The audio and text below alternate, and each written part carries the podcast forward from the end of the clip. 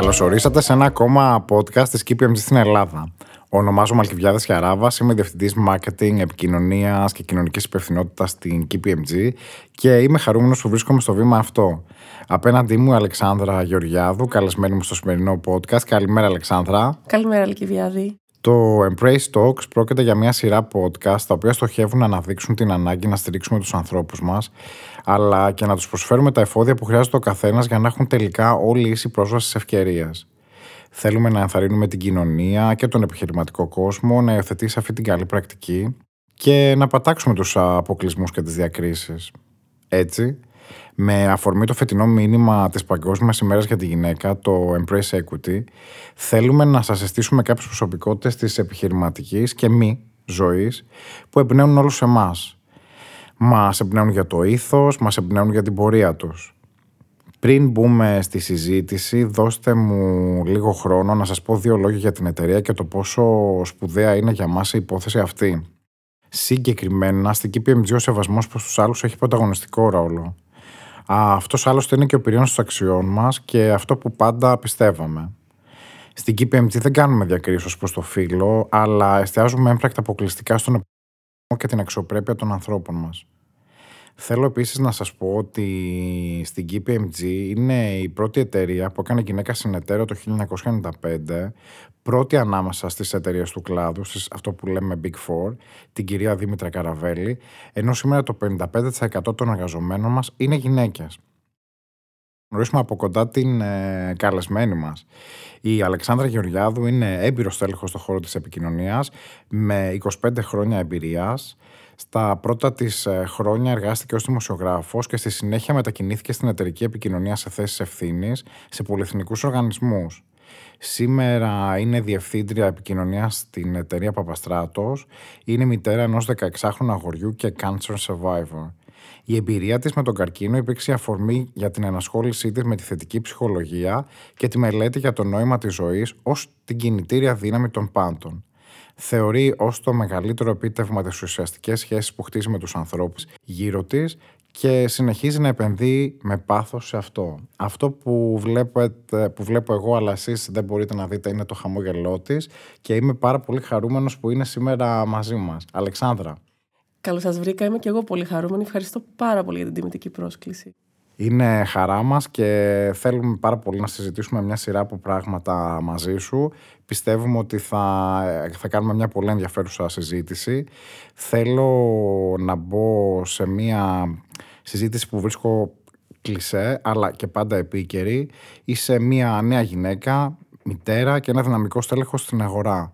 Πώς καταφέρνεις τελικά να τα συνδυάσεις όλα αυτά; Ε, κοίτα, η ερώτηση μπορεί να θεωρείται κλισέ, ε, όμως κάθε άλλο παράκληση είναι η διαχείριση αυτής της ε, κατάστασης. Ε, νομίζω πως είναι μια δύσκολη άσκηση.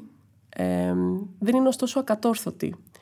Δεν θέλω να πω το επίσης κλεισέ ότι άμα θέλει κάποιος όλα τα μπορεί, γιατί δεν, δεν είναι ακριβώς έτσι. Νομίζω ότι πρέπει να υπάρχουν κάποιες προϋποθέσεις και θα έθετα ως μία από αυτές ένα υποτυπώδες σύστημα υποστήριξης γύρω σου.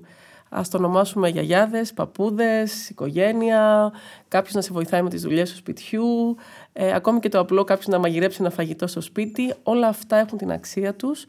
Άρα εμένα με βοήθησε αυτό. Είχα δύο πολύ εξαιρετικούς γονείς, οι οποίοι με στήριξαν ε, πάρα πολύ.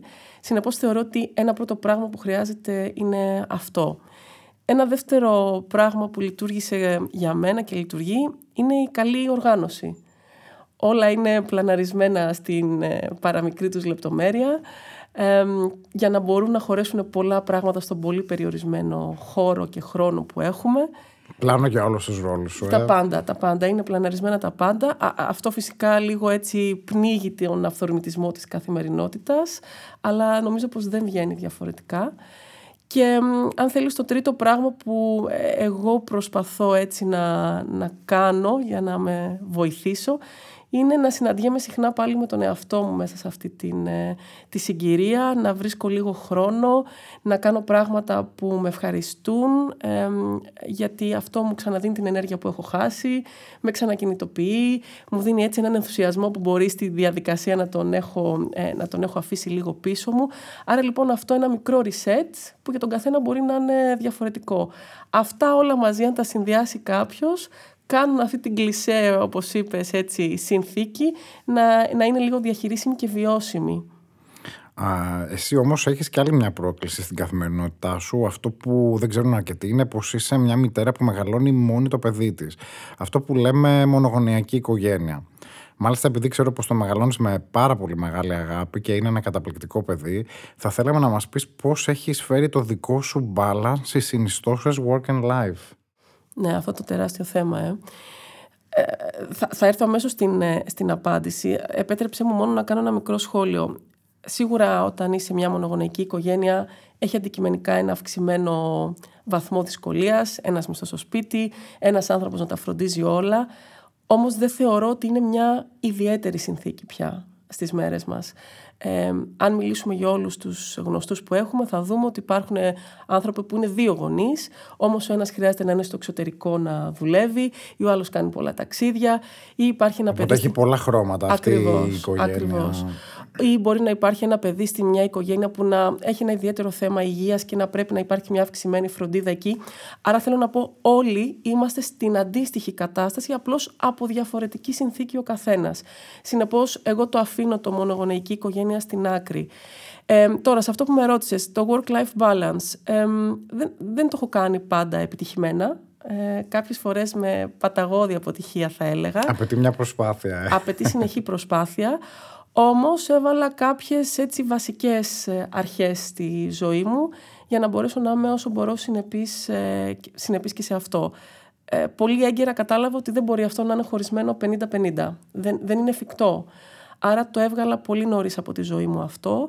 Υπήρχαν περίοδοι της ζωής μου που χρειαζόταν να επενδύσω περισσότερο στη δουλειά μου, γιατί είχα προκλήσεις εκεί, οπότε ήταν αυξημένη η, η προσοχή εκεί. Άλλες περίοδοι που η οικογένεια απαιτούσε περισσότερο χρόνο, οπότε ε, η, η εστίασή μου ήταν περισσότερο εκεί. Νιώθω τη ζωή μου σαν να είναι μια συνεχή τραμπάλα, πότε πάνω το ένα, πότε κάτω το άλλο. Άρα λοιπόν αυτό το είχα καλά τοποθετημένο στο μυαλό μου. Ε, επόμενο πράγμα που μου χρησιμεύσε πάρα πολύ ήταν να, να διώξω πολύ γρήγορα τις ενοχές. Όσοι είναι γονείς ξέρουν πόσο πολλές ενοχές μπορεί να σε φορτώνει το να συνδυάζεις μια δουλειά απαιτητική και να μεγαλώνεις τα παιδιά σου. Εγώ το έδιωξα πολύ νωρίς αυτό. Είδα ότι δεν είναι επικοδομητικό για μένα. Είδα ότι αυτή είναι η πραγματικότητα. Έτσι παίζεται το παιχνίδι και έτσι χρωμάτισα αν θέλεις και τη συμπεριφορά μου απέναντι στο παιδί μου το παιδί μου δεν είχε απέναντί του έναν ενοχικό γονιό, οπότε δεν ρουφούσε αυτό το συνέστημα ε, στη ζωή του. Συνεπώς και εκείνο με τον καιρό ε, προσαρμόστηκε και ε, κατάλαβε ότι έτσι παίζεται το παιχνίδι. Αυτό είναι. Και το τελευταίο που για μένα είναι πάρα πολύ ψηλά στην ατζέντα μου και προσπαθώ να μην το χάνω σαν, σαν σκέψη. Κάποιοι το λένε έτσι με ορολογία πιο αγγλική θα την πω. Είναι το mindfulness, στα ελληνικά είναι η ενσυνειδητότητα όταν δεν δουλεύω, είμαι παρούσα στην υπόλοιπη μου ζωή, κυριολεκτικά παρούσα και ουσιαστικά. Ναι. Ε, δεν μεταφέρω τα πράγματα της δουλειάς μου στην υπόλοιπη ζωή μου. Δεν μιλάω για τη δουλειά μου συνήθως στην υπόλοιπη ζωή μου. Όχι γιατί δεν αγαπώ τη δουλειά μου, αλλά γιατί αυτό με βοηθάει να κρατάω έτσι ένα, μια καλή διαχωριστική γραμμή. Άρα λοιπόν επενδύω ουσιαστικά στην υπόλοιπη μου ζωή για να κρατάω λίγο αυτή την ισορροπία. Θα ήθελα ωστόσο να συζητήσουμε κάτι ακόμα που δεν ξέρουν οι ακροατές μας για σένα. Είσαι μια νέα γυναίκα, μητέρας, στέλεχο, αλλά και πρόσφατα σου χτύπησε την πόρτα σου μια σοβαρή ασθένεια. Οι δυσεδαίμονε τον ονομάζουν επάρετη νόσο, αλλά υπόλοιπη καρκίνο. Σε μια συγκυρία που ο οργανισμός που εργάζεσαι βρίσκεται στα κόκκινα, αν θέλεις, ανάγκες επικοινωνίας, πώς διαχειρίστηκες τη συνθήκη αυτή, αλλά και πώς το διαχειρίστηκαν από την εταιρεία; Με ενδιαφέρει πάρα πολύ να, να μας πεις δύο λόγια γι' αυτό. Ναι, φυσικά. Ε, αρχικά εγώ προτιμώ στην κουβέντα να λέω την ασθένεια με το όνομά της. Το όνομά της είναι καρκίνος. Ε, Βλάω με πάρα πολύ κόσμο και όλοι έχουν το ίδιο συνέστημα. Όταν είσαι cancer survivor, έχεις το ίδιο συνέστημα. Νιώθεις μια φοβερή ευγνωμοσύνη. Αρχικά, όχι μόνο γιατί επέζησες, αλλά και γιατί παίρνεις ένα φοβερό μάθημα για τη ζωή, την επαναξιολογείς διαφορετικά και έχεις αυτή τη φοβερή ευκαιρία να δεις τα πράγματα με ένα τελείως διαφορετικό τρόπο. Μιλώντας και με άλλους ανθρώπους που αντιμετωπίζουν άλλες σοβαρές ασθένειες, καταλαβαίνω τη δυσκολία που έχουν όταν έρχεται το θέμα στο εργασιακό περιβάλλον. Πάρα πολλοί κόσμος νιώθει μια πίεση από εκεί, δεν έχει την ελευθερία που θα ήθελε ε, να περάσει την ασθένειά του με έναν ανθρώπινο τρόπο. Θα μπορούσε να πει κανείς ότι δεν υπάρχει απαιτούμενη ενσυναίσθηση από πλευράς των εργοδοτών προς τον εργαζόμενο για να αντιμετωπίσει αυτή την πολύ δύσκολη συγκυρία. Και φυσικά καταλαβαίνω γιατί πολλοί κόσμος επιλέγει να το κρύβει κιόλας να κρύβουν μια ασθένεια, να μην μιλάνε για αυτή, πράγμα το οποίο... Θεωρείται σε... ταμπού. Ναι, φυσικά, φυσικά. Θεωρείται ακόμα ταμπού και, ε, και σε βαραίνει. Δηλαδή κάποιοι ακόμη έχουν και την αγωνία, έχω μιλήσει με ανθρώπους, ότι μπορεί να μην με θεωρούν το ίδιο ικανό πια στη δουλειά μου, μπορεί να μην μου δώσουν ένα ρόλο αυξημένης ευθύνης, γιατί μπορεί να μην θεωρήσουν ότι θα ανταπεξέλθω. Υπάρχει αυτή η πραγματικότητα. Η δική μου εμπειρία δεν ήταν καθόλου έτσι. Εγώ είχα μια πάρα πολύ θετική εμπειρία στην εταιρεία στην οποία δουλεύω, την εταιρεία Παπαστράτος ε, και όχι μόνο ήταν θετική και υποστηρικτική, οι συνάδελφοί μου, οι άνθρωποι της εταιρείας, ήταν και βασική παράμετρος στο να με βοηθήσουν να το ξεπεράσω αυτό. Άρα πρακτικά πράγματα όπως το, οι συνάδελφοι στο τμήμα ανθρώπινου δυναμικού να με βοηθήσουν με τις άπειρες διαδικασίες, με τα ασφαλιστικά ταμεία, τις άδειες, όλο αυτό το κομμάτι να μου το κάνουν πιο εύκολο.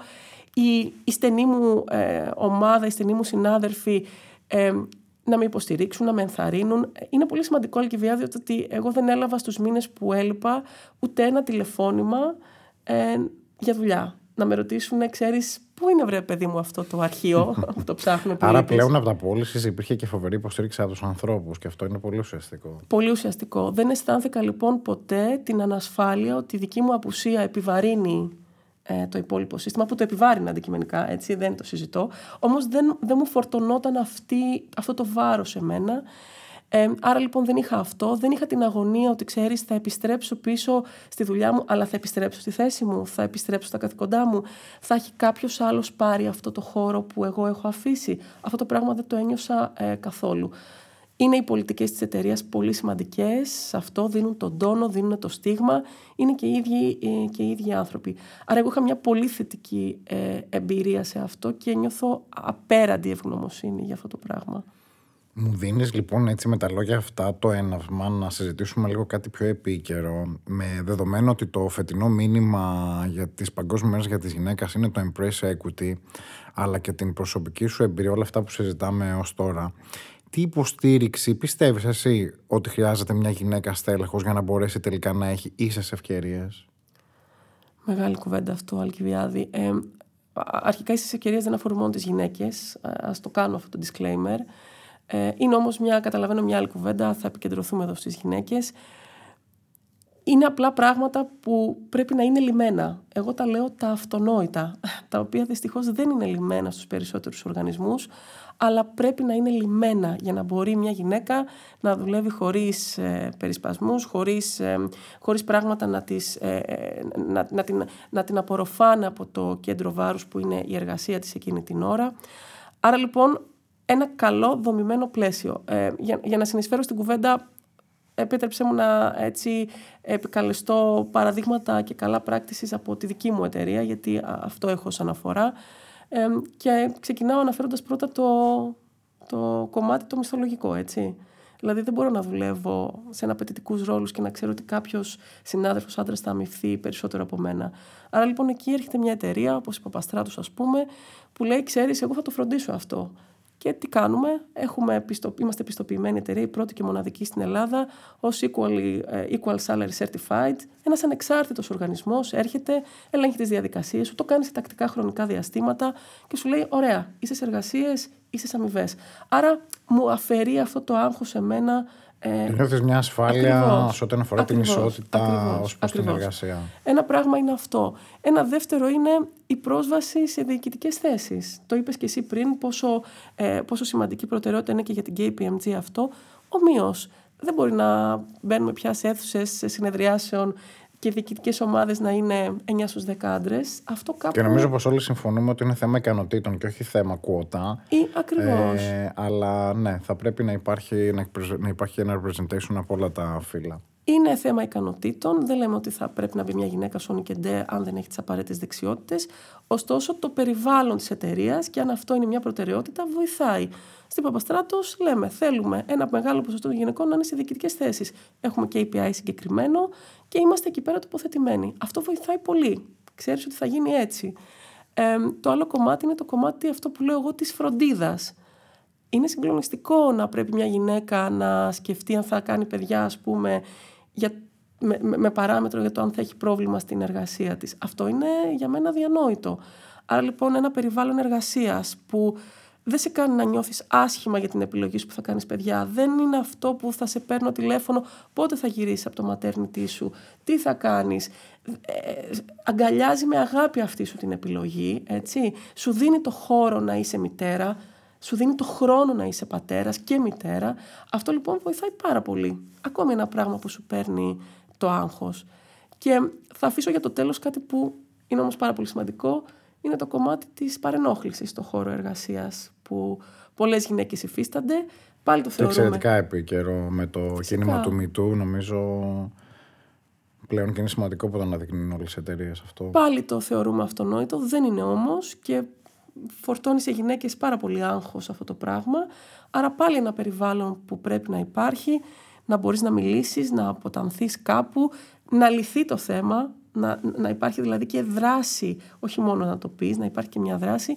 Άρα θεωρώ ότι οι εργοδότες έχουν μεγάλο ρόλο να, να παίξουν σε αυτό το κομμάτι, φτιάχνοντας ένα σωστό πλαίσιο κανόνων, να το πω, ε, ε, συνθήκων, συνθήκων ακριβώς, που μια γυναίκα μπορεί να απερίσπαστη να επικεντρωθεί στη δουλειά της, έχοντας λυμμένα τα αυτονόητα ε, θέματα. Είναι όμως, ε, Αλεξάνδρα, και θέμα κουλτούρας. Δηλαδή, τα πώληση ε, είναι πράγματα τα οποία γράφονται ε, από επαγγελματίες που ασχολούνται με το HR, το legal, άλλες θέσεις ευθύνης γι' αυτό. Αλλά νομίζω ότι και οι άνθρωποι πρέπει να το αγκαλιάσουν και να φογκραστούν τις πολιτικές αυτές και να, και να τους επιτρέπουν ε, στο περιβάλλον εργασίας, ασχετού φίλων, να, να επικεντρώνονται στην εργασία τους. Χωρίς να αισθάνονται το φόβο και την πίεση της σεξουαλικής παρενόχλησης. Ακριβώς, ακριβώς. αυτό μου δίνει ακόμα έτσι την πάσα για την τελευταία έτσι προγραμματισμένη ερώτηση αν θέλεις. Ήθελα να μας προτείνεις τι πρέπει να κάνει ο καθένας από εμάς, πώς μπορούμε δηλαδή να συνδράμουμε με τον τρόπο μας για να κάνουμε τελικά το equity πράξη. Τώρα βαριά λέξη το να προτείνω. Ε, Μέσα από τη δική να, μοιραστώ ας πούμε τη σκέψη. Ναι, να ναι. πούμε ας μοιραστώ τη σκέψη που έχω για το θέμα αυτό εγώ. Αρχικά να, να πω ότι τα θέματα της ισότητας νιώθω ότι είναι βραδίας καύσης ε, πράγματα. Ε, τα συζητάμε πάρα πολλές δεκαετίες. Ε, έρχεται μια Παγκόσμια Μέρα Γυναίκα, στην οποία κατά τη γνώμη μου δεν θα έπρεπε να τη γιορτάζουμε ως Παγκόσμια Μέρα Γυναίκας. Θα έπρεπε να μην είναι πια στη λίστα, αλλά δυστυχώς... Ελπίζουμε να φτάσουμε εκεί κάποια μέρα, αλλά μέχρι στιγμής, ειδικά σε όλο τον κόσμο, εμείς, εμείς έχουμε το προνόμιο να ζούμε στη Δύση και ίσως τα συζητάμε αφοψηλού, αλλά σε πολλές χώρες όλο τον κόσμο αυτή η μέρα έρχεται να, να ενθυμίσει ε, πόσο ουσιαστικό είναι να, να έχουν όλοι οι γυναίκες άνδρες τα ίσα δικαιώματα. Δεν είναι αυτονόητο και είναι σημαντική τελικά αυτή η αφορμή. Ακριβώς.